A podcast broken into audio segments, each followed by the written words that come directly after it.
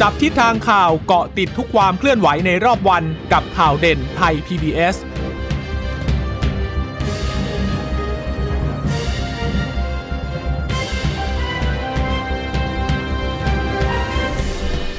สวัสดีค่ะ สวัสดีค่ะ ตอนรับคุณผู้ฟังสู่ข่าวเด่นไทย PBS นะคะ เราพบกันเป็นประจำทุกวันจันทร์ถึงศุกร์บ่ายๆแบบนี้ค่ะ อัปเดตข้อมูลข่าวสารที่เกิดขึ้นในรอบวันนะคะ เช่นเคยกับดิฉันจีราชาตาเอี่ยมรัศมีและคุณพึ่งนภาคล่องพยาบาลค่ะ สวัสดีคุณผู้ฟังทุกท่านนะคะ ที่รับฟังข่าวเด่นไทย PBS ณเวลานี้นะคะ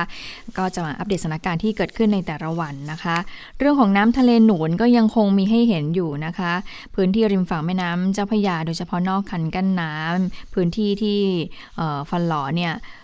สองริมฝั่งแม่น้ำเจ้าพระยาได้รับผลกระทบอย่างมากทีเดียวนะแต่ว่า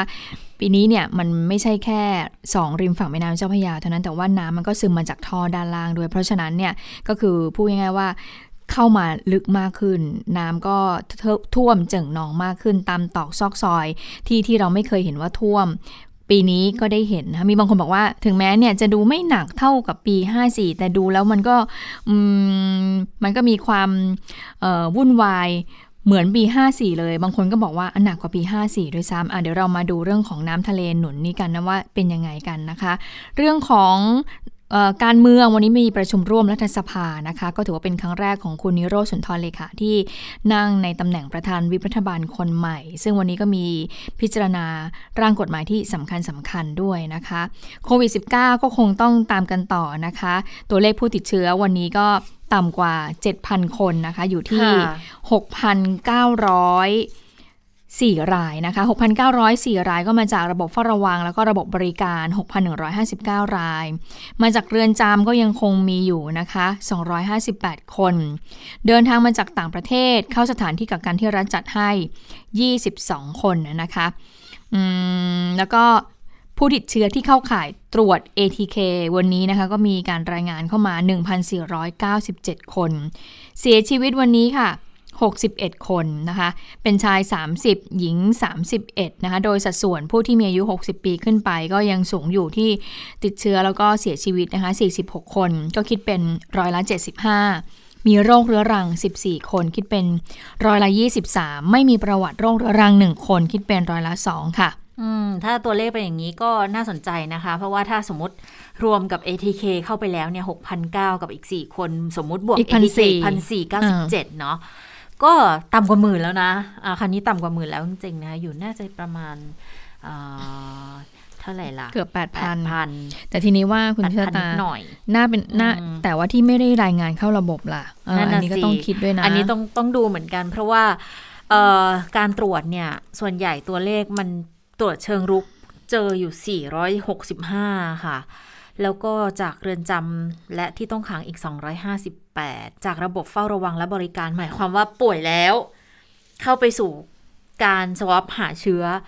ก็ยัง 6,000 กว่า ก็หมายความว่าการตรวจเชิงรุกก็ยังไม่ได้เยอะขนาดนั้นอยู่ดีนะ แต่ว่าอาจจะเป็นการตรวจเชิงรุกในพื้นที่ที่ยังเป็นสีแดง คือพื้นที่ที่มีการระบาดเยอะๆอยู่หรือไม่นะคะ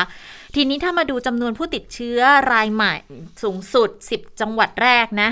อันดับแรกก็ยังคงเป็นกรุงเทพอยู่ค่ะ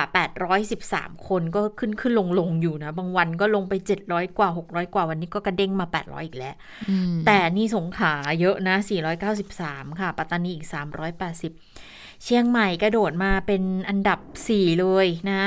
373 ที่น่าสนใจคือคุณผู้ฟังมีทางตะวันออกตะวันออกเฉียงเหนือเข้ามาหลายจังหวัดทีเดียวนะคะ อย่างสระแก้วตะวันออกเนาะ238 นะคะแล้วก็แทรกด้วยนครศรีธรรมราช 320 นราธิวาส222 มีสมุทรปราการด้วย 198 นะคะแล้วก็ขอนแก่นขอนแก่นมาอีก 197 นี่ตะวันออกเฉียงเหนือขอนแก่นที่เขาจับตากันอยู่แล้วนะมีสุราษฎร์ธานีด้วยอีก 196 นะคะ ส่วนนักท่องเที่ยวที่เข้ามาราชอาณาจักร เมื่อวานวันที่ 8 เนาะเข้ามา 1,169 คน มาแบบไม่ต้องกักตัวคือ Test and Go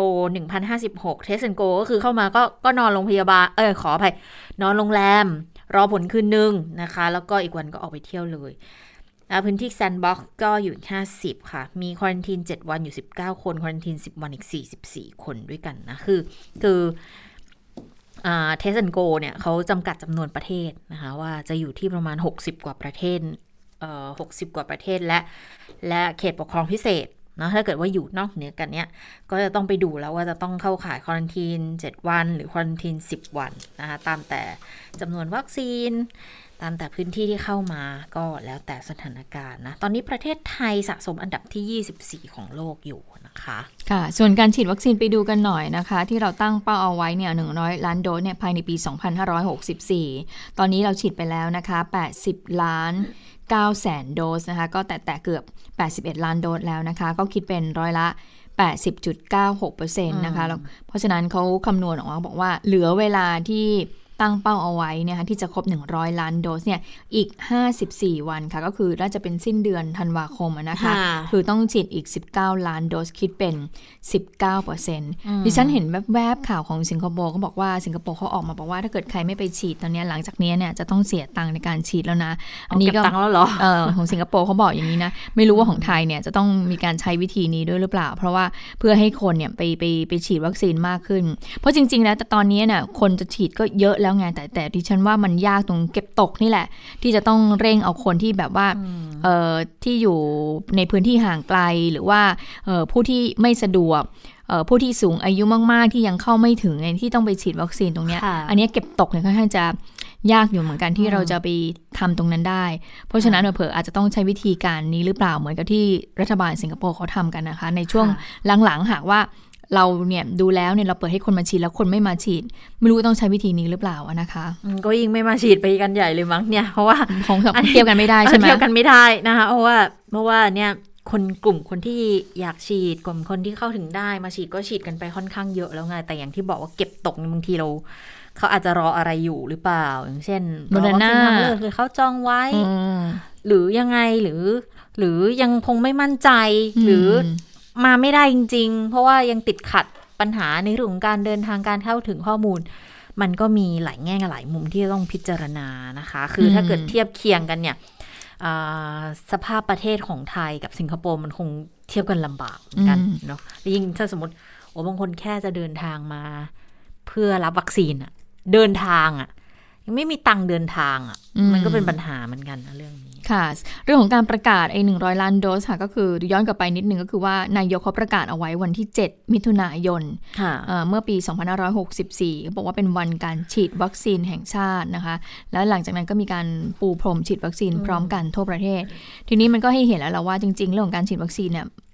คนไทยไม่มีปัญหาเลยนะ ถ้าเรามีวัคซีน แต่ที่ศักยแรกๆภาพไม่มีปัญหาเออเนาะแต่ที่แรกๆที่เรามีปัญหาคือว่าวัคซีนที่เข้ามาเนี่ยมันไม่พร้อมนะคะ อย่างวัคซีนทางเลือกตอนนี้ก็ยังมีปัญหากันอยู่ค่ะเขาจะบริจาคให้เราเข้ามาอย่างโปแลนด์ก็ยังบริจาคไม่ได้ไม่ได้เลยนะคะอะแต่ทีนี้ว่าอีกเจ้าหนึ่งที่เขาจะบริจาคเราเข้ามา อันนี้ไม่น่าจะมีปัญหาละที่จากค่ะสหรัฐอเมริกานะคะ ที่เขาบอกว่าเขาจะบริจาควัคซีนโมเดอร์นาให้กับไทย 1 ล้านโดสนะคะ เรื่องนี้ผู้สื่อข่าวก็ไปติดตามความคืบหน้าจากทางรัฐมนตรีว่าการกระทรวงการต่างประเทศ คุณดอนปรมัตถ์วินัยนะถึงกรณีที่สหรัฐจะบริจาควัคซีนให้กับไทย คุณดอนก็บอกว่าอตอนนี้เนี่ยมันมันขั้นตอนอยู่ระหว่างที่กรมควบคุมโรคเนี่ยอยู่ระหว่างการจัดทำเรื่องที่เสนอเข้าคอรมออยู่ ถ้าเสนอเข้าคอรมอแล้วเนี่ยก็ไม่น่าจะมีปัญหาอะไรนะคะ ไปฟังเสียงคุณดอนกันค่ะ อันนี้อยู่ที่อยู่ที่ทางครอด้วยนะทางสาธารณสุขที่จะทำเรื่องเข้าครมอถ้าเข้าครมอแล้วทุกอย่างก็ มันก็เรียบร้อยสำสำหรับฝ่ายเราทางคอรอบอกว่าจะเป็นภายในสัปดาห์หน้าหรือเอาว่าก็อยู่ที่ครมแหละเพราะว่าเอกสารหนังสือเข้าครมจะมาถึงครมคือแปลว่าสาระก็พร้อมแล้วรอแต่เอกสารของเราใช่ไหมคะวันเนี้ยไม่ไม่ใช่ ไม่ใช่เรื่องรอเอกสารเขาครับเอกสารเรามันเป็นเรื่องของภายในกระบวนการ ซึ่งไม่เกี่ยวกับทางเขานะแต่วัคซีนเขามีพร้อมแล้วพร้อมจะบริจาคให้เราฮะนั่นแหละตอนที่ผมไปเนี่ย เขาบอกว่า เขายังไม่ได้เริ่มกระบวนการนะฮะเพื่อให้ความเข้าใจชัดเจน เขายังไม่ได้เริ่มกระบวนการเพราะว่าติดหลายเรื่อง เพราะมีสามหน่วยงานที่เขาต้องพิจารณานะฮะเพราะฉะนั้นข่าวที่มันออกมาแต่ก่อนเนี่ยมันเป็นข่าวอีกเรื่องหนึ่ง ที่ไม่ใช่เรื่องของหนึ่งล้านโดสโอเคนะครับ อืมนะคะตอนนี้เอ่อวัคซีนที่จะบริจาคเข้ามาก็คาดว่าของสหรัฐแหละ แล้วก็น่าจะเป็นโมเดอร์นาด้วยนะ คุณดอนก็บอกว่าผ่านกระบวนการต่างๆ ของสหรัฐเกือบจะเสร็จเรียบร้อยแล้วนะคะ ส่วนวัคซีนเนี่ยจะถึงไทยเมื่อไหร่ก็ คุณดอนก็บอกว่าก็อยู่ที่กรมควบคุมโรคแหละ จะเสนอเข้าครมเมื่อไหร่ ถ้าผ่านอ๋อเหรอความเห็นชอบแล้วเนี่ยทุกอย่างก็น่าจะเรียบร้อยค่ะเออคือเรื่องวัคซีนบริจาคนี่สรุปว่าสหรัฐ ที่บอกว่าจะสองล้านห้าใช่ไหมตอนนู้นอะอืมเข้ามาแล้วล้านห้านั้นเป็นของไฟเซอร์ใช่ไหมคะแล้วอีกล้านหนึ่งที่ทวงทวงๆกันอยู่ที่บอกว่าไฟเซอร์ยังไม่ได้เพราะว่าเรายังไม่ตอบรับกลับไป อันนี้เกี่ยวกันไหมอะอันเดียวกันหรือเปล่าใช่เออหนึ่งไม่ล้านแน่นะเพราะมันเหลืออีกหนึ่งล้านไงที่เหมือนกับว่า ไม่ชัวร์ว่าสรุปเข้ามาหรือยัง แต่คิดว่ายังนะ เพราะว่าล็อตล็อตที่ส่งเข้ามาแล้วใช้กันอยู่ตอนนี้คือเป็นล็อตที่สั่งซื้อไป ใช่ไหมคะยี่สิบกว่าล้านโดสอะที่เอามาฉีดให้เด็กๆฉีดฉีดกระจายกันไปหลาย ๆ พื้นที่เนี่ยนะก็เพราะว่าล็อตแรกที่เข้ามาเป็นเข็มที่สามให้บุคลากรทางการแพทย์เนาะที่บอกว่าล้านกว่านะคะล้านสองล้านล้านห้าแหละ แล้วก็ตอนนี้ถ้าเกิดว่าไอ้หนึ่งล้านโดสที่ว่าเนี่ย ก็แสดงว่าจะเป็นโมเดอร์นาจะไม่ใช่ไฟเซอร์แล้วหรือไม่นะ อันนี้เดี๋ยวดูกันอีกที ว่าจะเป็นยังไงเพราะความชัดเจนบางทีเรามันเข้ามาเยอะๆ แล้วก็งงๆ เหมือนกันนะว่าสรุปล็อตไหนมันเป็นล็อตไหนกันแน่หรือเปล่านะคะ ก็อยู่ที่กรมควบคุมโรคเสนอเข้าคอรมอคอรมอเคาะปุ๊บก็เอามาได้ทันทีนะกระบวนการมันก็ค่อนข้างที่จะมีเกี่ยวข้องกับหลายหน่วยงาน เกี่ยวข้องกับหลักฐานเอกสารกันค่อนข้างเยอะเหมือนกันนะคะ ทีนี้หลายคนก็ยังสงสัยกันอยู่สรุปว่า โอ้ฉีดกันตอนนี้เนี่ยโหเหมือนที่รัฐมนตรีสาธารณสุขพูดเลยบอกว่าพอปลายปีวัคซีนเต็มแขนแน่ๆมันก็เต็มแขนจริงๆนะตอนนี้นะก็เลยยังงงกันอยู่ว่าอะแล้วบางคนที่เราเคยฉีดมาตอนที่เขายังไม่มีนโยบายเข็มที่ 3 แล้วพอโมเดอร์นาจะเข้ามาไฟเซอร์จะเข้ามาแล้วยังไงกันต่อแล้วจะกระตุ้นจะอะไรกันยังไงนะคะ เรื่องวัคซีนแอสตราสองเข็มแล้วเว้น 6 เดือนกระตุ้นด้วยไฟเซอร์ด้วยโมเดอร์นาได้เนี่ยจะเป็นยังไงนะคะ ก็มีการตรวจสอบข้อเท็จจริงกันไป ทางกรมควบคุมโรคกระทรวงสาธารณสุขบอกว่า อันนี้เรื่องจริงค่ะ ก็คือแอสตราสมมุติเนาะแอสตราสองเข็มตอนนี้กำลังกลุ่มแอสตราเข็มที่ 2 นี่ฉีดกันน่าจะใกล้เสร็จเกือบเกือบหมดแล้วล่ะ เพราะว่าอย่างของศูนย์ไทย PBS เนี่ยเห็นบอกว่า 13 เนี่ยจะฉีดคนที่เข็ม 2 เก็บตกเป็นวันสุดท้ายกันแล้วด้วยนะคะ ก็ถ้าฉีดเสร็จปุ๊บ ถ้าจะกระตุ้นภูมินะ เว้น 6 เดือนนะคะ อันนี้เป็นเป็นข้อมูลที่มีการถแถลงมาตั้งแต่วันที่ 5 พฤศจิกายนแล้ว ตอนนั้นเนี่ย อธิบดีกรมควบคุมโรคก็พูดเรื่องประเด็นการฉีดวัคซีนนะคะ แล้วก็ในเรื่องของประสิทธิภาพประสิทธิผลเนี่ยอย่างแอสตราสองเข็มผลน่าพอใจคือป้องกันติดเชื้อได้ 54%แต่ถ้าเป็นสูตรไข้ภูมิมันขึ้นเร็วกว่า มันก็จะเป็น สูตรไข้ที่ว่านี่ซโนแวคแอสตรานะคะ ก็ป้องกันเชื้อได้ 70%ก็ผลน่าพอใจ ก็เป็นอีกผลเหตุผลหนึ่ง ที่กรุงเทพเนี่ย ลดการระบาดได้ดี แต่ดิฉันขออนุญาตตั้งข้อสังเกตอย่างนี้นะ พอสูตรไขว้วัคซีนซิโนแวคแอสตราปุ๊บเนี่ย เราต้องดูไหมว่าจะต้องกระตุ้นภูมิกันเมื่อไหร่ แล้วอาจจะต้องติดตามกันต่อหรือเปล่าเพราะถ้ามันหมดเนี่ยกรุงเทพก็จะกลายเป็นอีกพื้นที่ที่ที่น่ากังวลขึ้นมาเลยเนาะเพราะว่ามันถ้ามันหมดอิทธิฤทธิ์ของวัคซีนแล้วเนี่ย ก็จะกลายเป็นพื้นที่ที่มีความเปราะบางเพิ่มขึ้นมาด้วยหรือไม่หากว่ายังไม่ได้กระตุ้นภูมินะคะ แต่ว่าถ้ามียาเม็ดเข้ามาก็อาจจะลดความกังวลได้สักนิดนึงนะคะแต่ว่าเอ่อสัปดาห์หน้าค่ะ เดี๋ยวแอสตราจะส่งมาอีก 2 ล้านโดสนะคะก็จะเป็นไปตามแผนเลย คือปลายเดือนเนี้ยจะได้ตามกำหนด แล้วไฟเซอร์จะมาอีก 6 ล้านโดสค่ะ เท่ากับว่าสัปดาห์หน้าก็จะมี 8 ล้านโดสด้วยกัน ทีนี้จีนเขาก็จะส่งซีโนแวคอันนี้เป็นบริจาคมาให้อีกล้านห้านะคะคณะอนุกรรมการอนุกรรมการสร้างเสริมภูมิคุ้มกันโรค มีมติแนะนำอย่างนี้นะคะหนึ่งก็คือ ฉีดวัคซีนโควิดชั้นผิวหนังได้ในกรณีที่วัคซีนจำกัด เพราะว่าประสิทธิผลมันจะใกล้เคียงกับการฉีดเข้ากล้ามเนื้อ พบผลข้างเคียงทางผิวหนังคือเห็นชัดกว่า อย่างเช่น เป็นผื่นบวมแดงอะไรอย่างเงี้ยมันจะเห็นชัดกว่า แต่ผลข้างเคียงโดยรวมอย่างอาการเป็นไข้ มันจะน้อยลง เพราะว่าปริมาณวัคซีนที่เข้าร่างกายมันมีน้อยกว่า 2. วัคซีนไข้หวัดใหญ่กับวัคซีนโควิด -19 ฉีดไปพร้อม ๆ กันได้ค่ะ เพราะว่าดูแล้วตอนเนี้ยค่ะวัคซีนโควิด มีความปลอดภัยค่อนข้างสูง เราฉีดกันไปเกือบ 80 ล้านโดสแล้ว พบว่าอาการที่มันรุนแรงแบบแพ้รุนแรงแพ้ฉับพลัน หรือว่ามีอาการปฏิกิริยาตอบสนองที่รุนแรง เมื่อเทียบกับปริมาณที่ฉีดไปทั้งหมดเนี่ยดูแล้วมันมีไม่มากนะคะสามคนที่รับแอสตราเซเนกา2เข็มเนี่ยกระตุ้นเข็มที่ 3 ได้ทั้งไฟเซอร์ ทั้งโมเดอร์นาโดยให้ห่างจากเข็มที่ 2 6 เดือนขึ้นไปค่ะ คือคนที่รับครบในช่วงพฤษภาถึงมิถุนายนเนี่ยค่ะอันนี้ลงทะเบียนที่จุดฉีดใกล้บ้านได้ตามความสมัครใจเลยแอสตราสองเข็มนะคะ 4. กรณีที่แพ้วัคซีนให้เปลี่ยนชนิดฉีดวัคซีนได้ ตามที่เกณฑ์กำหนด หรือว่าตามดุลพินิจของแพทย์ สมมติการฉีดเนี่ยเริ่มจากเชื้อตาย แล้วเป็น viral vector เชื้อตายก็ซิโนแวคซิโนฟาร์มนะ viral vector ก็แอสตราเซเนกา mRNA ก็ไฟเซอร์โมเดอร์นานะ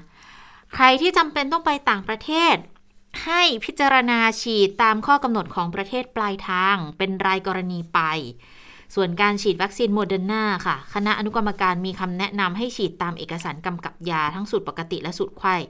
ก็คือห่างกัน 4 สัปดาห์นะ แล้วฉีดได้ตั้งแต่อายุ 12 ปีขึ้นไป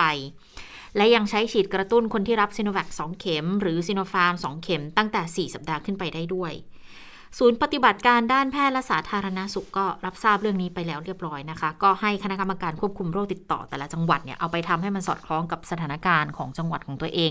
เพราะว่าอย่าลืมว่าต่างจังหวัดมีคนที่ฉีดคิโนฟาร์มซีโนฟาร์มสองเข็มเยอะเหมือนกันนะค่ะอ่าเขาจะฉีดกันช่วงเดือนมิถุนายนเนี่ยตอนเนี้ยก็ติดต่อจุดฉีดวัคซีนของสำนักงานสาธารณาสุขจังหวัดได้เลย คือขอรับเข็มฟรี เข็มกระตุ้นได้ฟรี ตั้งแต่สัปดาห์หน้าเป็นต้นไป แต่ถ้าใครฉีดสูตรไข้นะคะซีโนแวคแอสตราเซเนกาก็รอสักประมาณ 5-6 เดือนค่อยฉีดกระตุ้นกันอีกทีนะคะ อันนี้ก็เป็นข้อมูลที่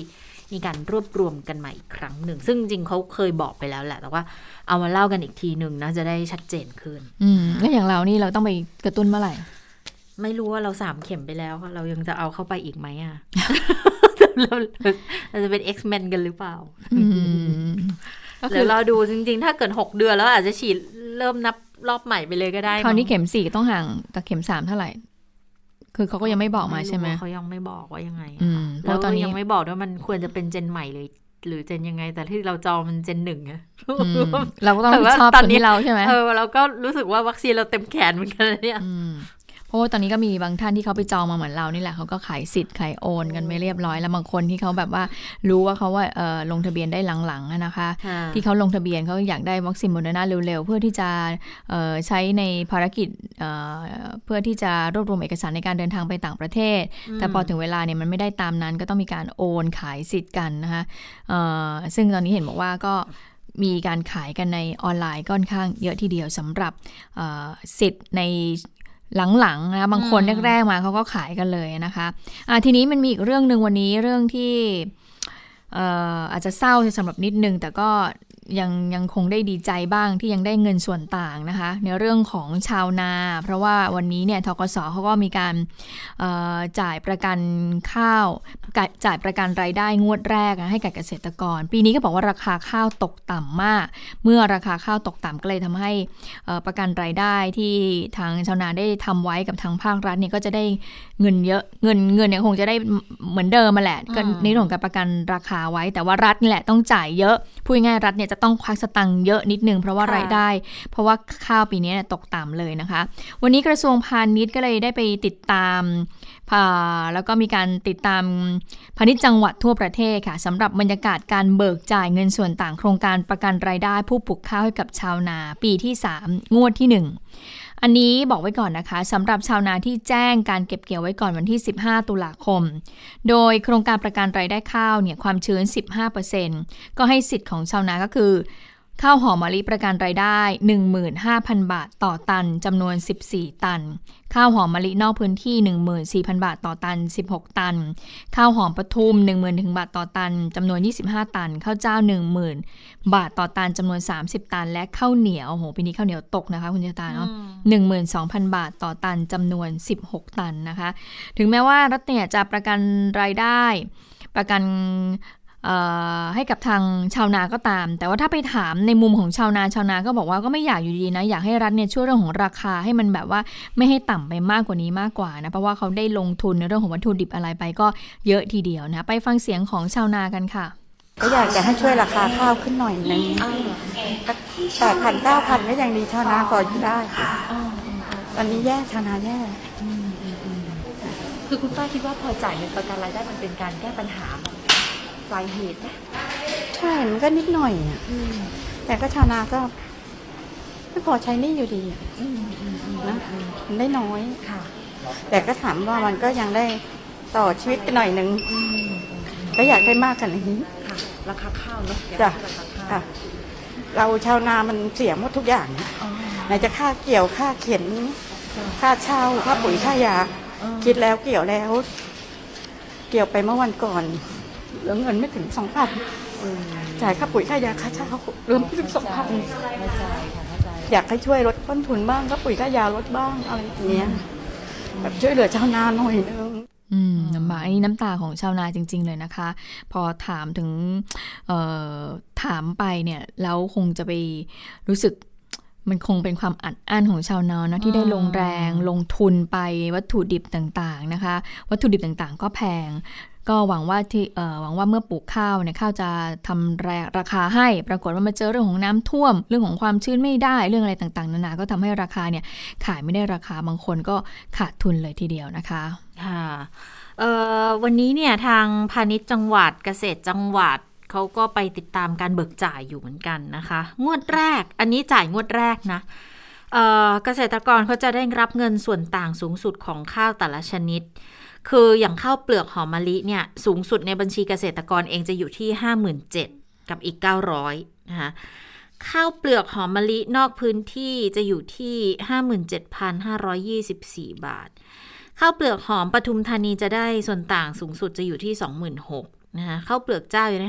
58,000ข้าวเปลือกเหนียวจะได้ 69,000 อันนี้เป็นเป็นแค่ตัวอย่างเท่านั้นนะคะ แล้ว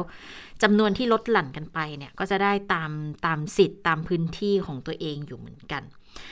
ทางพาณิชย์จังหวัดค่ะเขาไปติดตามภาพบรรยากาศการการรายงานของพาณิชย์จังหวัดทั่วประเทศนะก็มีคนมาเบิกจ่ายกันต่อเนื่อง เชียงใหม่ เชียงรายพะเยาลำพูนลำปาง ก็ตามแต่ละพื้นที่เลยค่ะ ซึ่งคุณจุริน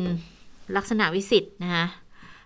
รองนายกและรัฐมนตรีว่าการกระทรวงพาณิชย์เนี่ยเขาสั่งการไปทางกระทรวงพาณิชย์ทางกระทรวงเกษตรให้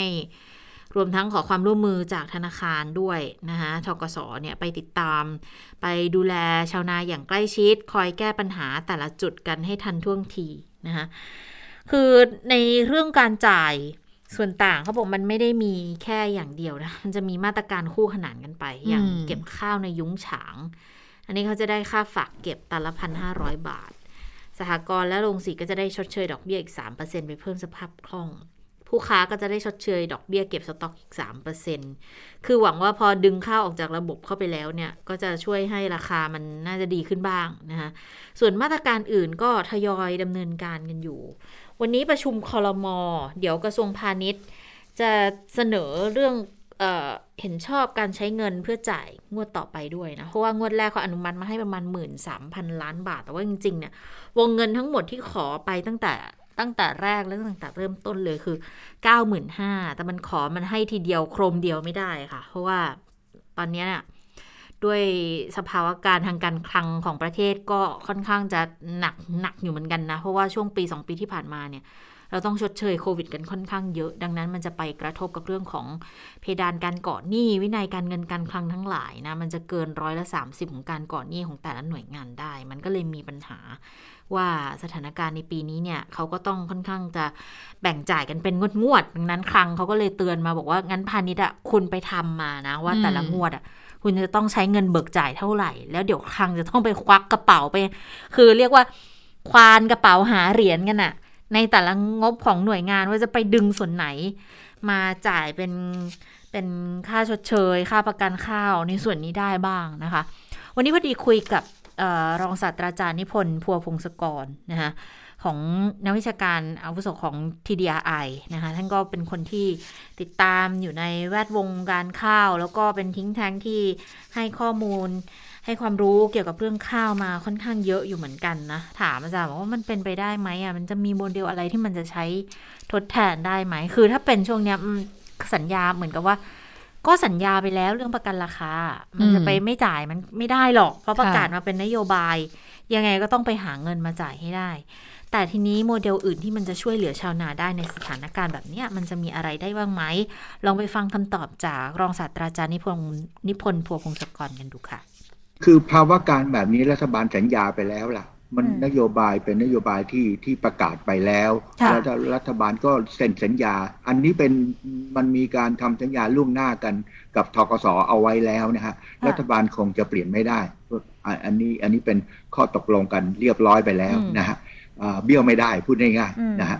อ่าแต่ว่าในระยะกลางระยะยาวควรจะต้องมานั่งคิดกันว่าระบบ ไอ้ไอ้ประกันรายได้แบบนี้จะต้องปรับเปลี่ยนอย่างไรค่ะจะได้ไม่เป็นภาระงบประมาณหนักเหมือนขนาดนี้ ยกตัวอย่างเช่นเอ่อโครงการช่วยเหลือเรื่องต้นทุนอืมไร่ละหนึ่งพันบาท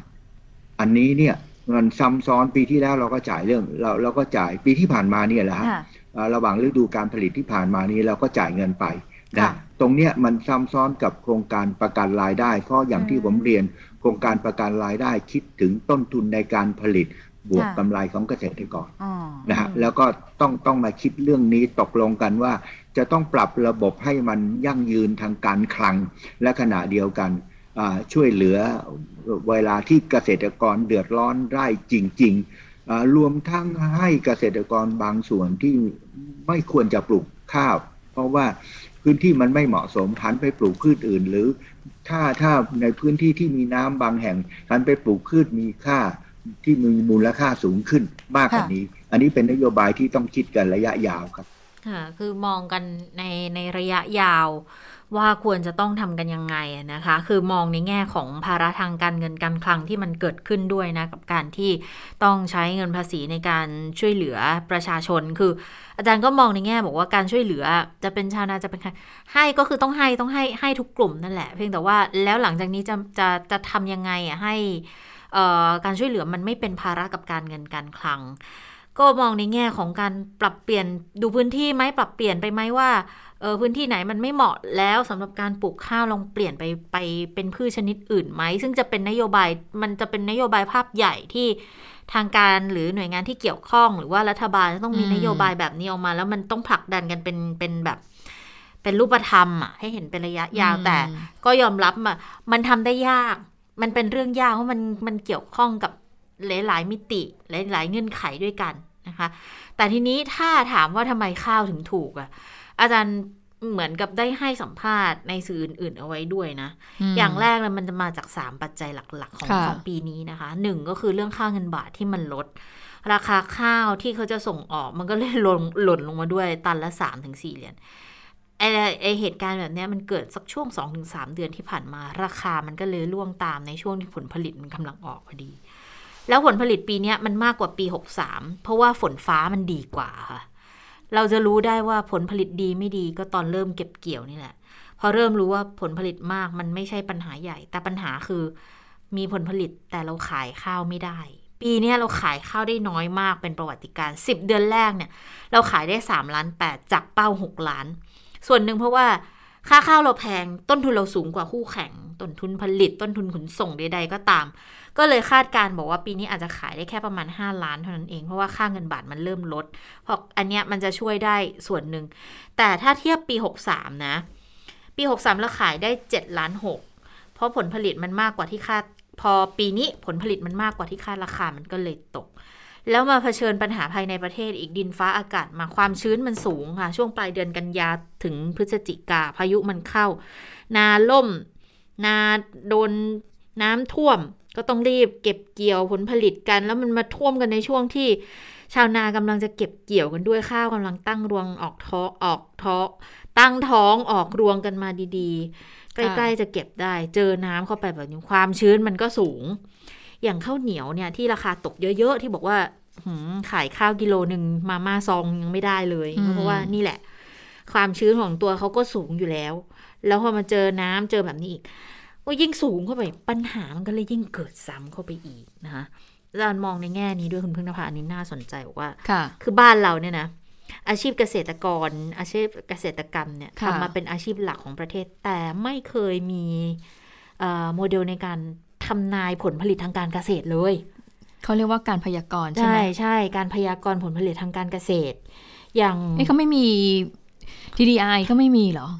เอออาจารย์บอกไม่มีเลยไม่เคยมีเลย บอกว่าอย่างสหรัฐอย่างอินเดีย อันเนี้ยเขาแม่น ว่าปีเนี้ย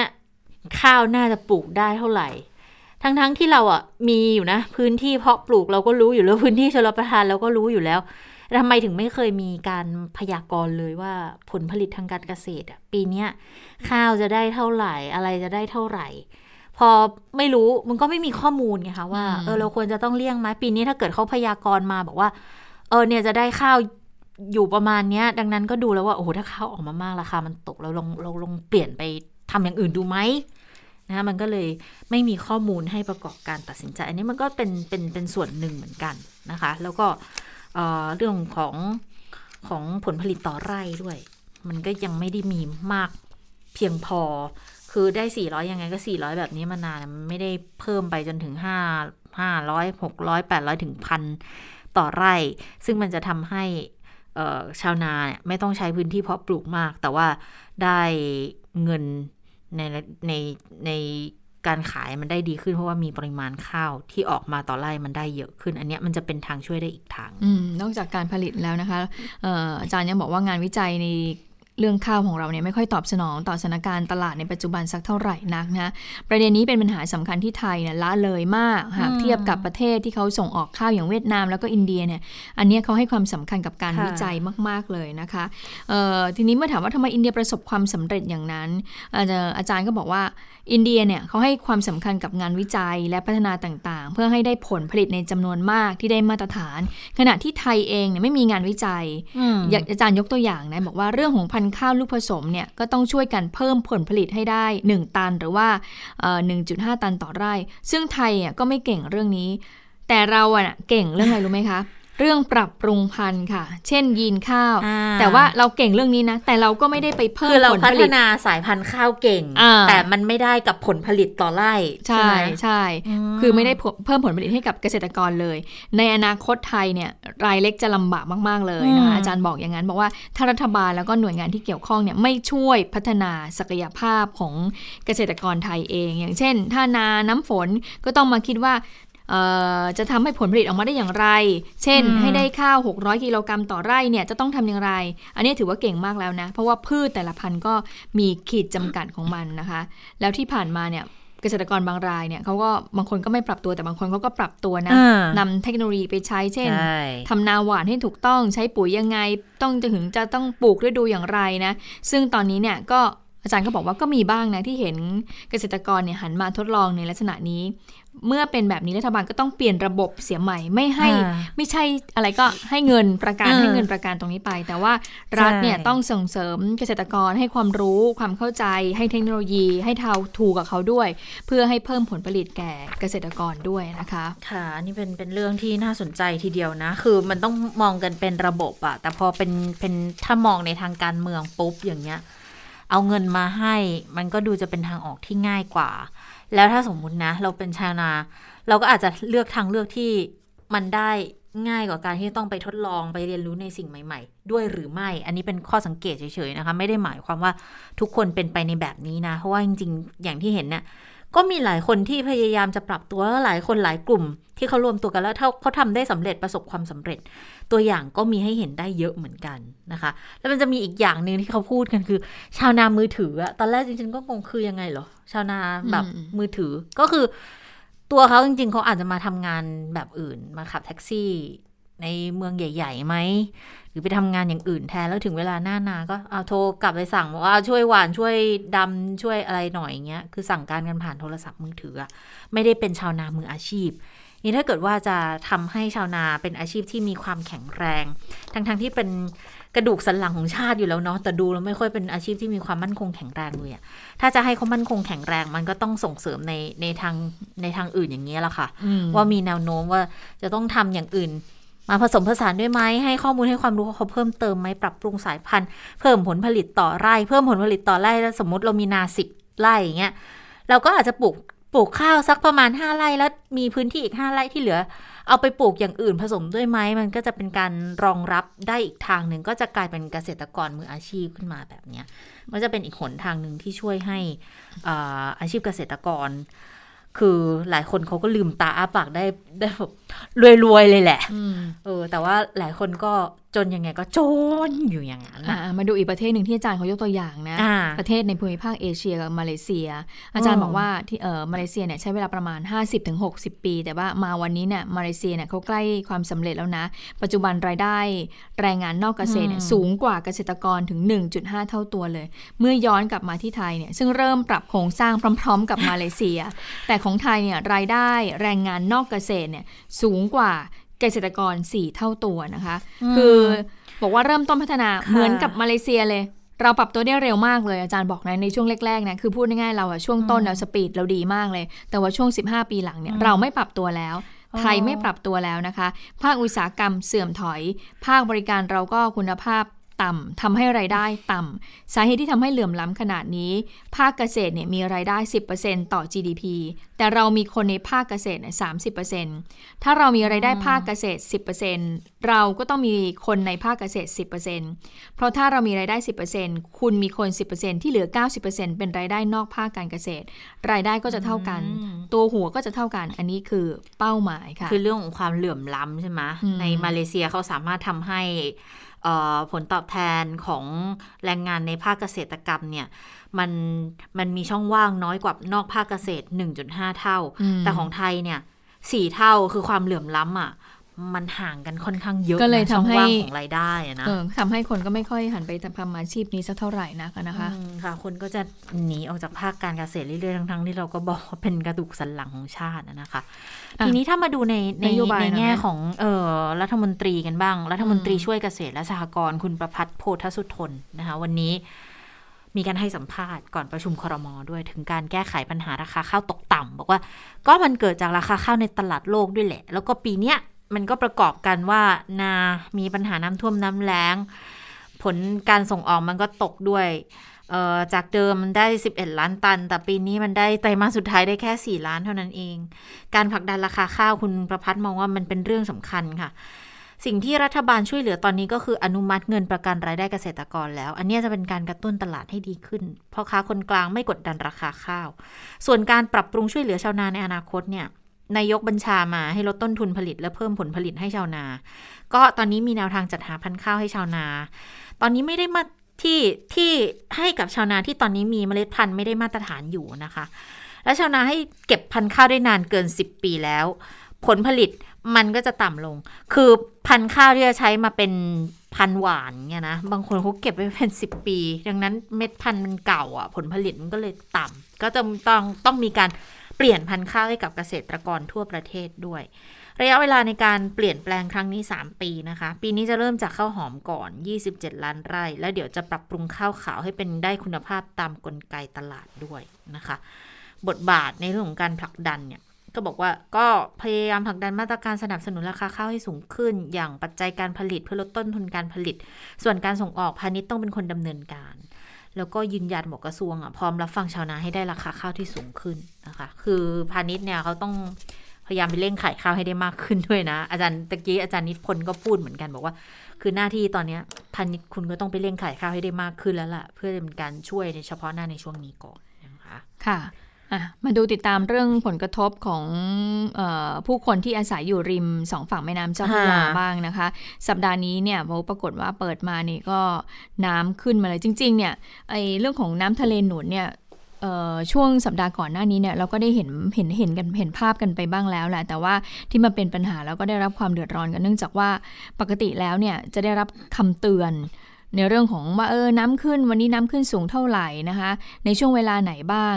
มันก็จะมีการออกข่าวมาว่าให้เตือนคนกรุงเทพเท่านี้เท่านี้ใช่ไหมแต่ว่าปรากฏว่าสัปดาห์นี้ดูเหมือนจะค่อนข้างที่จะเงียบ เงียบทีเดียวนะคะ แต่ว่าทางหน่วยงานก็บอกว่าเขาก็เตือนนะเขาก็เตือนตลอดแต่ว่าไม่คิดว่าจะขึ้นมาเยอะสูงขนาดนี้นะคะ ก็เลยทำให้เอ่อในวันสองวันนี้ก็จะได้เห็นภาพความเดือดร้อนของเออตรอกซอกซอยที่ผู้คนที่อยู่สองฝั่งริมแม่น้ำเจ้าพระยาเนี่ยก็จะมีน้ำหนุนเนี่ยขึ้นมา น้ำมันไม่ได้หนุนมาจากแค่แม่น้ำเจ้าพระยา หรือว่าไอ้ตรงพื้นที่ที่มันนอกคันกั้นน้ำเท่านั้นนะคะคุณเชษตาเออ ปรากฏว่าน้ำเนี่ยมันหนุนมาจากท่อด้านล่างด้วยตามท่อเลยใช่ก็คือว่าบุ้งๆๆอุยถ้าขึ้นมาเลยถ้าวันไหนเนี่ยช่วงเย็นเย็นๆเนี่ยเย็นค่ำเนี่ยปรากฏฝนตกหนักขึ้นมาเนี่ยโอ้โห ไม่ต้องพูดถึง อย่างวันก่อนดิฉันไปเอ่อบ้านบ้านของดิฉันแถวฝั่งทนค่ะปรากฏวันนั้นนะฝนตกมาก ยังไม่ได้ทันอะไรแบบโอ้โหมาแล้ว มาแล้วค่ะ น้ำขึ้นจากท่อมาเลยค่ะ ก็เลยบอกคนที่บ้านบอกว่าโอ้โหสงสัยก็คงต้องยกของขึ้นหนีน้ำเนี่ยต้องไว้สูงๆแล้วแหละก็คือไม่ต้องเอาลงมาเลย เพราะว่าวันดีคืนดีเราก็ไม่รู้ว่าอืมน้ำที่ขึ้นมาจากท่อเนี่ยจะเมื่อไหร่คือน้ำมันไม่ได้มาค่ะจากน้ำเจ้าพระยาทั้งนั้นถึงแม้ว่า ซอยเราเนี่ยจะอยู่เอ่อไม่ได้แบบติดริมฝั่งแม่น้ำเจ้าพระยาก็ตามนะคะ เพราะฉะนั้นวันสองวันนี้ก็จะได้เห็นเอ่อภาพความเดือดร้อนภาพน้ำท่วมนะคะ ซึ่งก็ส่งผลทำให้ รถติดออกมาด้วยเพราะว่าค่ะบางพื้นที่เนี่ยปรากฏว่าก็ท่วมถนนเลยอย่างเช่นแถวเอ่อสะพานสังฮีแถวแถวชุมชนตรงแถวสาทรอะไรเงี้ยที่เราจะได้เห็นกัน วันนี้เขาก็บอกเหมือนกันว่าน้ำทะเลหนุนสูงนะคะ ก็คือช่วง 11นาฬิกา26 นาที ก็คือช่วงเช้าจะมี 2 เวลาน้ำทะเลหนุนเนี่ยนะคะ มี 2 เวลา วันนี้หนุนสูง 11นาฬิกา26 นาที และหลังจากนั้นน้ำก็จะค่อย ๆ ลง และน้ำก็จะมาเป็นเวลาอีกทีค่ะ ก็คือ 19นาฬิกา32 นาทีนะคะค่ะที่น้ำทะเลจะหนุนสูง วันนี้ก็เลยจะได้เห็นภาพของผู้ว่าก็ไปเอ่อไปไปดูความเดือดร้อนแล้วก็ไปช่วยเหลือ อย่างเมื่อวานนี้แถวเอ่อเขตสัมพันธวงศ์นะคะ ที่มีน้ำทะเลหนุนสูงขึ้นมาเนี่ยที่ชาวบ้านได้รับผลกระทบ มาวันนี้นะคะเห็นมีการรายงานค่ะบอกว่าทหารเนี่ยนำเอ่อกระสอบทรายเนี่ยไปปิดกั้นเอาไว้ละ ไปปิดกั้นในตรงที่มันเป็นฟันหลออะว่าที่คันกั้นน้ำมันเสียหายเอาไว้บ้างแล้วแหละนะคะแต่ก็ไม่รู้ว่าจะช่วยมากสักเท่าไหร่เพราะอย่างที่บอกว่าน้ำก็ค่ะขึ้นมาจากท่อนะคะ ค่ะ ไปฟังเสียงของชาวบ้านกันบ้างไหมที่เขาได้รับผลกระทบจากน้ำทะเลหนุนค่ะค่ะ ก็อยากจะให้เขามาดูแลบ้างนะคะ มาดูแลบ้างโดยเฉพาะชุมชนริมน้ำริมริมแม่น้ำอย่างเงี้ยค่ะ คือถ้าน้ำมันขึ้นมาอย่างเงี้ย เราเอาไม่ทัน เราเอาไม่ทันจริง ๆ พอไม่ทันเราก็ไม่มีการแจ้งเตือน คิดแต่ว่าปีนี้น้ำจะไม่ท่วมเห็นแต่เขาแจ้งเตือนกันมาอย่างนั้น ว่าน้ำไม่ท่วมมันยังไงก็เอาอยู่เอาอยู่แล้วสรุปแล้ว คือมันไม่อยู่อะ มันเอาไม่อยู่จริง ๆ มันก็เดือดร้อนเดือดร้อนกันหมดแล้วโดยเฉพาะไม่ใช่เฉพาะบ้านป้าบ้านเดียวนะแถวนี้ทั้งนั้นเลยอะทั้งนั้นเลย จ้งเตือนค่ะมีที่ดีชัดเจนใช่ค่ะ แล้วก็ด้านด้านอาหารสดอาหารแห้งก็ให้มาดูแลกันบ้างช่วงน้ำท่วมเนี่ย เราเราหุงหากินไม่ได้ เครื่องครัวเนี่ยเนี่ยอย่างเงี้ยอย่างเงี้ยน้องอย่างลูกทำอาหารกล่องขายอะ เครื่องครัวลอยน้ำต้องรีบมาคว้าเครื่องครัวเตาพวกถังแก๊สพวกอย่างเงี้ย แล้วเราก็ไม่มีไม่มีที่ตั้งที่จะทำกินตั้งแต่เช้ากันยันเย็นเมื่อวานไม่ได้ทานข้าวกันเลย คุณชนาเคยไปทานเอ่อร้านอาหารที่เขาอยู่ติดริมน้ำเจ้าพระยามาเคยเออแล้วเขาจะได้เห็นมาบ้านคนบางคนเนี่ยเขาก็จะแบบว่ามีห้องมีมีห้องครัวเขาว่าจะอยู่ติดกับริมแม่น้ำเจ้าพระยาเออเออฝั่ฝั่งงติติดดน้ำน้ำแล้วด้านหน้าเนี่ยเขาก็จะแบบว่าทางเข้าออกเออนะทางเข้าออกหน้าบ้านอเอย่างอนั้นเพราะเมื่อสักครู่เนี่ยเพราะว่าคุณป้าคนนี้ท่านพูดว่าเออเนี่ยข้าวของเครื่องครัวเวลาเนี่ยก็หนีน้ำคือลอยไปตามน้ำเลยนี่เห็นเออภาพเลยนะจริง ๆเลยนะเพราะว่ามันขึ้นมาเนี่ยมันขึ้นมาเร็วมาก คว้าค่ะของไม่ทันเลยจริงๆ นะเออแต่เขาคือหลายคนจะบอกว่า ก็ไหนบอกว่าเอาอยู่น้ำไม่ท่วมไงแถวกรุงเทพปริมณฑลถ้าอยู่หลังแนวคันกั้นน้ำแต่น้ำไม่ท่วม คือน้ำมันไม่ได้ท่วมมาจากน้ำเหนือค่ะ มันมาจากน้ำทะเลหนุนนะคะมันเป็นอิทธิพลที่ประกอบกันเนาะปีนี้น้ำมันเยอะด้วยอยู่แล้วนะใช่ถึงว่าแม้ว่าแนวคันน่ะบางทีบางจุดน่ะแนวคันขึ้นมา 2 เมตรกว่า ถึงระดับ 3 เมตรนะจากจากจากระดับน้ำขึ้นมาอย่างเงี้ยแต่ว่าพอน้ำมันเยอะอยู่แล้ว พอน้ำทะเลหนุน มันก็เลยล้นล้นหลั่นหลั่นกันขึ้นมาแบบเนี้ยตรงไหนฟันหลอก็แย่หน่อยอะนะคะ แล้วก็เอ่อหนุนกันจนถึงนู่นเนี่ยช่วงประมาณ 14 นะ เห็นบอกว่าหลังจาก 14 แล้วก็จะเว้นไปสักระยะหนึ่งเออแล้วก็จะแล้วเดี๋ยวช่วงประมาณธันวาอีกสัก20 กว่ารอบหนึ่งเออเดี๋ยวมาอีกอืมนะคะ ก็จะเป็นเรื่องที่ต้องระวังกันต่อเนื่องเหมือนกันค่ะนะคะอะทีนี้มาดูพลเอกประวิตยวงษ์สุวรรณที่ดูแลเรื่องน้ำเนี่ยเขาว่ายังไงบ้างนะคะ ก็ไปถามว่าน้ำทะเลเนี่ย ผลกระทบต่อประชาชนพลเอกประวิตยบอกว่า จะทำอย่างไรได้ น้ำทะเลหนุนมาตอนนี้ก็ให้หน่วยงานที่เกี่ยวข้องแล้วก็ทมนเนี่ยไปดูแลอยู่แล้วนะไปฟังเสียงท่านกันค่ะกทมก็ทางหน่วยงานทั้งหมดเนี่ยก็ไปแก้ไขปัญหาแล้วตั้งเครื่องสูบน้ำอะไรต่างๆเรียบร้อยแล้วนะครับบรรเทาบรรเทาอ่าเนี่ย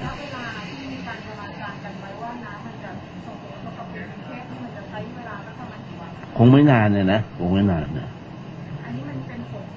น้ำน้ำหนุนน้ำทะเลหนุน น้ำทะเลหนุนนะโอเคครับก็ก็ไม่น่าเป็นห่วงนะแต่ว่ามันก็ได้รับผลกระทบบ้างอะนะครับอ่าก็ก็คือรองนายกก็ยืนยันบอกว่ามีการมีการเตือนกันอยู่แล้ว มีการแจ้งข่าวกันแต่บางที เตือนแล้วก็ไม่รู้ว่า พอน้ำมันหนุนมาอย่างรวดเร็วอย่างเงี้ย มันมันก็ ไม่ทันเหมือนกันเนาะอืมกับการที่จะขนข้าวขนของอย่างนี้มันอาจจะต้องบอกกันก่อนสักหน่อยวันอืมสองวัน แต่บางทีก็ก็ก็คาดไม่ถึงนะอืมเพราะมันไม่ไม่เคยจะเกิดเหตุในลักษณะนี้มาหลายปีแล้วอะที่มันไม่เห็นแบบโหน้ำทะเลหนุนอะไรขนาดเนี้ยละหนุนมาจนน้ำนองพื้นถนนขนาดนี้เนี่ยคุณชะตาเป็นไหมตอนเด็กๆดิฉันได้ฟังวิทยุเวลาอ่านข่าว เวลาที่เราฟังเขาอ่านข่าวเขาจะบอกว่า กรมอุทกศาสตร์กองทัพเรือเออน้ำทะเลหนุนวันนี้ ตอนนั้นเนี่ยไม่เข้าใจนะ ไม่รู้เรื่อง เออ แล้วบอกทำไมเออน้ำทะเลหนุนแล้วบอกทำไม เกี่ยวอะไรเนาะเออตอนนั้นไม่เข้าใจแต่ว่าตอนนี้อะเข้าใจแล้วเข้าใจแล้นะวแล้วก็รู้ด้วยว่าเออถ้าน้ำทะเลหนุนสูงมากๆเนี่ยก็จะมีเอ่อประชาชนเนี่ยมีความเสี่ยงเขาได้รับความได้รัเดืบอดร้อนความเดือดร้อนอ่าใช่วันนี้สภาวิศวกรค่ะเขาไปตรวจสอบเรื่องของน้ำทะเลหนุนนะคะค่ะเอ่อก็คือดร สุชัชวี สุวรรณสวัสดิ์นายกสภาวิศวกรนะคะ ก็บอกว่ากรณีน้ำทะเลหนุนสูงเนี่ย จริงๆ แล้วเนี่ยมันมีเวลาเตรียมตัวนะ เพราะว่ามีสัญญาณล่วงหน้าเนี่ยมาเป็นสัปดาห์ ประชาชนเนี่ยต้องตื่นตัว ในเรื่องน้ำทะเลหนุนน้ำท่วม เพราะว่าจากนี้เนี่ยไม่ใช่เรื่องไกลตัวแล้ว โดยบอกว่าวันนี้เนี่ยจะทำสถิติใหม่ เพราะว่าจะทำให้น้ำเนี่ยยกท่วมกรุงเทพชั้นใน โดยระดับน้ำเนี่ยอาจจะท่วมถึง 3 เมตร กรุงเทพเนี่ยอยู่ต่ำกว่าระดับน้ำเจ้าพระยา กรุงเทพเนี่ยอยู่ได้ด้วยกำแพงกั้นแม่น้ำเจ้าพระยา แต่ แต่ก็ยังมีฟันหลออยู่ฟันหลอหมายถึงว่ามีบางที่ที่มันยังไม่สามารถที่จะไปสร้างค่ะกำแพงมีคันกั้นน้ำได้ ไอ้ตรงนี้แหละมันมีรูรั่ว น้ำก็จะทะลักออกมาตลอดเวลา จนเกิดน้ำท่วมฝั่งทน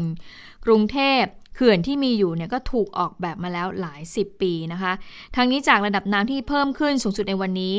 ระดับน้ำทะเลสูงสุดทุกปี ประกอบกับน้ำเหนือได้ไหลมาสมทบมากกว่าปีที่แล้วด้วย พนังเขื่อนที่ทำอยู่ทุกวันนี้ก็ไม่สามารถที่จะป้องกันได้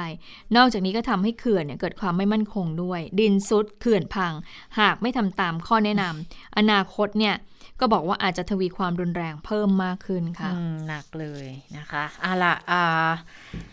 วันนี้เดี๋ยวไปต่างประเทศเลยแล้วกันนะคะ เพราะว่าวันนี้ก็มีเรื่องที่น่าสนใจกันหลายเรื่องเหมือนกันนะ สวัสดีคุณสาวรักษ์สวัสดีคุณค่ะสาวรักษ์ค่ะค่ะ สวัสดีค่ะ คุณผู้ฟังสวัสดีทั้งสองท่านนะคะ ใช่วันนี้เป็นเรื่องน่าสนใจแต่ว่าค่ะมันจะต้องอาศัยการอธิบายยาวนิดนึงโอ้เพราะฉะนั้นเดี๋ยวเราไปกันเร็วๆนะคะ เรื่องแรกค่ะเป็นเรื่องของการเตือนภัยนะคะเรื่องของหน้ากากอนามัยค่ะ คือเมื่อสัปดาห์ที่แล้วนะคะ มี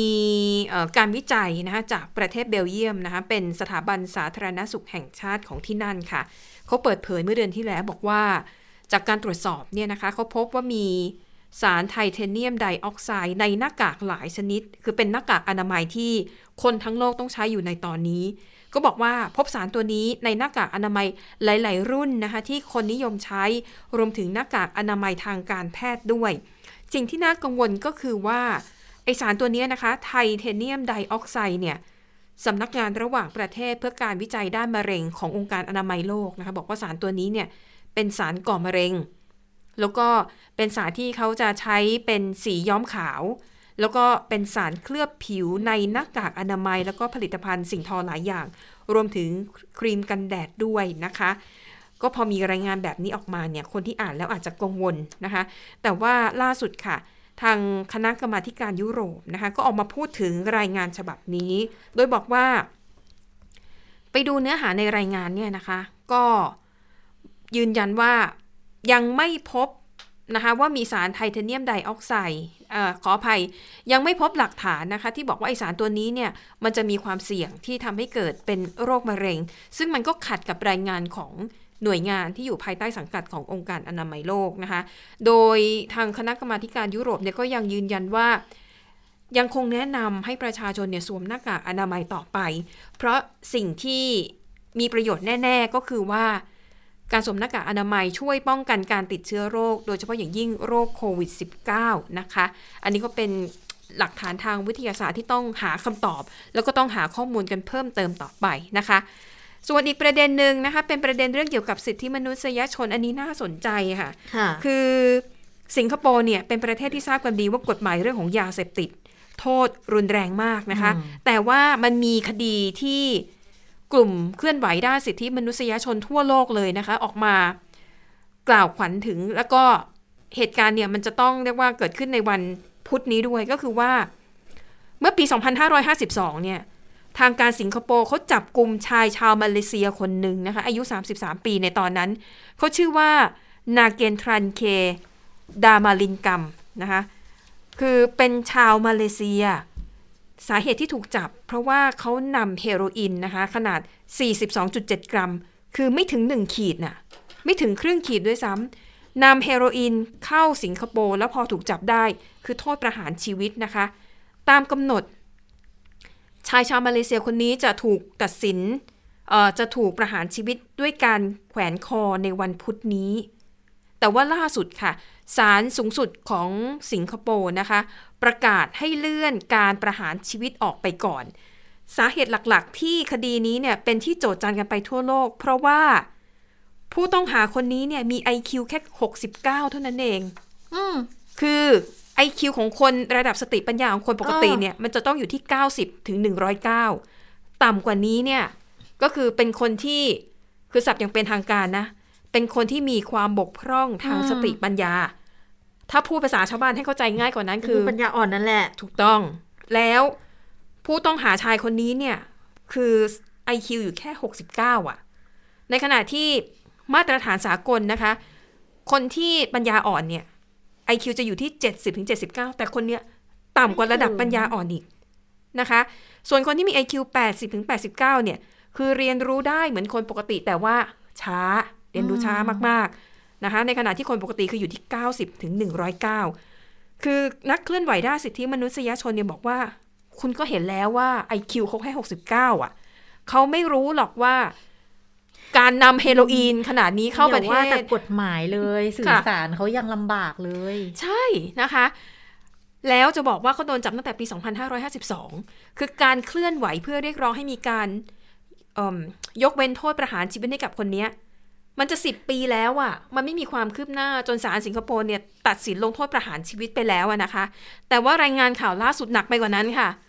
พบว่าเขาอะติดโควิด -19 ด้วย ก็เลย มีเหตุผลที่ ไม่รู้จะจะเป็นเหตุผลหรือเปล่าเพราะว่าถ้าจะประหารชีวิต คือมันไม่ใช่ไหมควรต้องเข้าถึงขั้นการพิจารณาคดีด้วยซ้ำเอาเอาอะจริงนะคะอะนั่นคือความเห็นจากฝั่งของนักเคลื่อนไหวอืมด้านสิทธิมนุษยชนโอ้จากหลายที่นะคะ จาก UN จากอังกฤษ แม้แต่มาเลเซียเองเนี่ย ก็มีการยื่นเรื่องขอให้ลีเซยนลุงประธานาธิบดีของสิงคโปร์เนี่ย ใช้ฐานะความเป็นพิจรณรื่องหน่อยเออผู้นำประเทศสิงคโปร์เนี่ยอภัยโทษได้ไหมถูกไหมอืมแต่ไม่ไม่ได้มีความเคลื่อนไหวเกี่ยวกับเรื่องนี้นะคะ เนื่องจากคดียาเสพติดเนี่ยมันเป็นคดีร้ายแรงมากๆ แต่ศาลของสิงคโปร์เขาให้ความเห็นน่าสนใจ เขาบอกว่าจากการสืบสวนนะคะ พบว่าการที่ผู้ต้องหาคนนี้เนี่ยนำเฮโรอีนเข้าสิงคโปร์ ผู้ต้องหาคนนี้รู้ถึงความเสี่ยง รู้ว่าผิดกฎหมายหรอแต่สาเหตุที่ทำไป เพราะว่าต้องการได้เงินเพื่อช่วยที่บ้านเนี่ย ใช้หนี้สิน เอาไปจ่ายหนี้สินที่ที่บ้านเนี่ยมีอยู่ ดังนั้นศาลเนี่ยพิจารณาแล้วเชื่อว่าเขารู้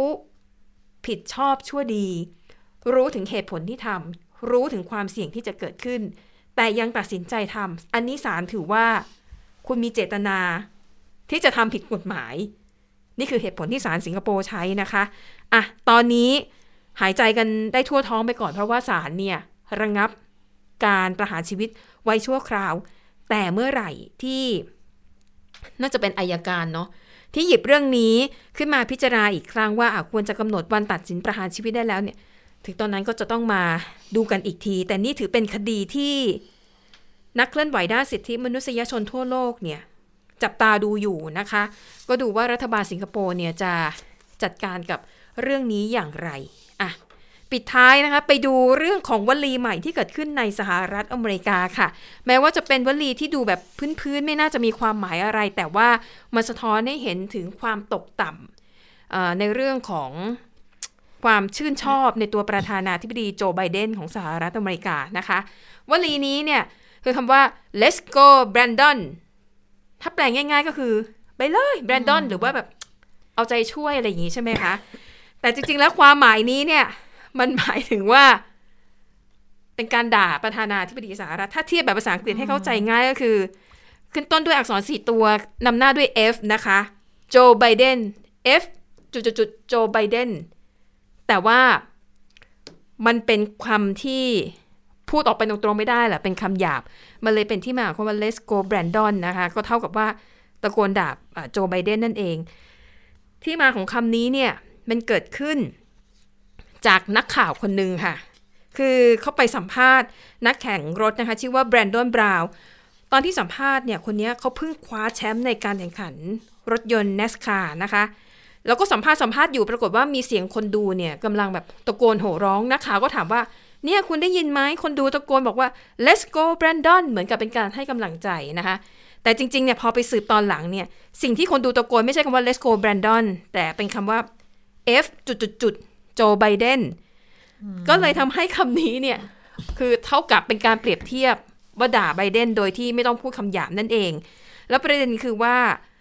นักการเมืองฝั่งของ Republican ค่ะ เอาประโยคเนี้ย let's go Brandon เนี่ย ไปพูด ตามที่ต่างๆ บางคนทำเป็น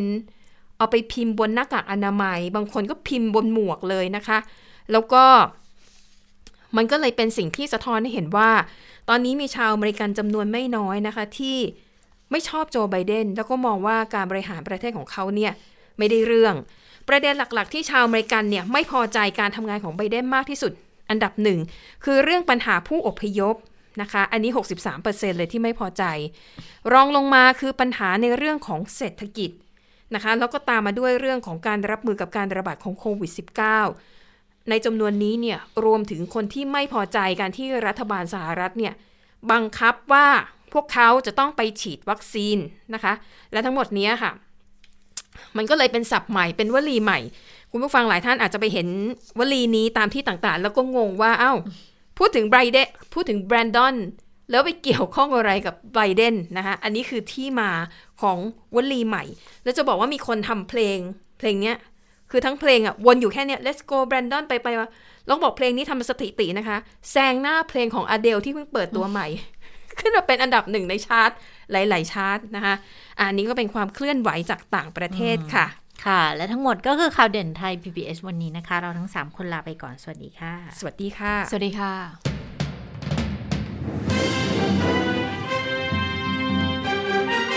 ติดตามข่าวเด่นไทย PBS ได้ทุกวันจันทร์ถึงศุกร์เวลา 15 นาฬิกา ทางไทย PBS Radio และติดตามฟังข่าวได้อีกครั้งทางไทย PBS Podcast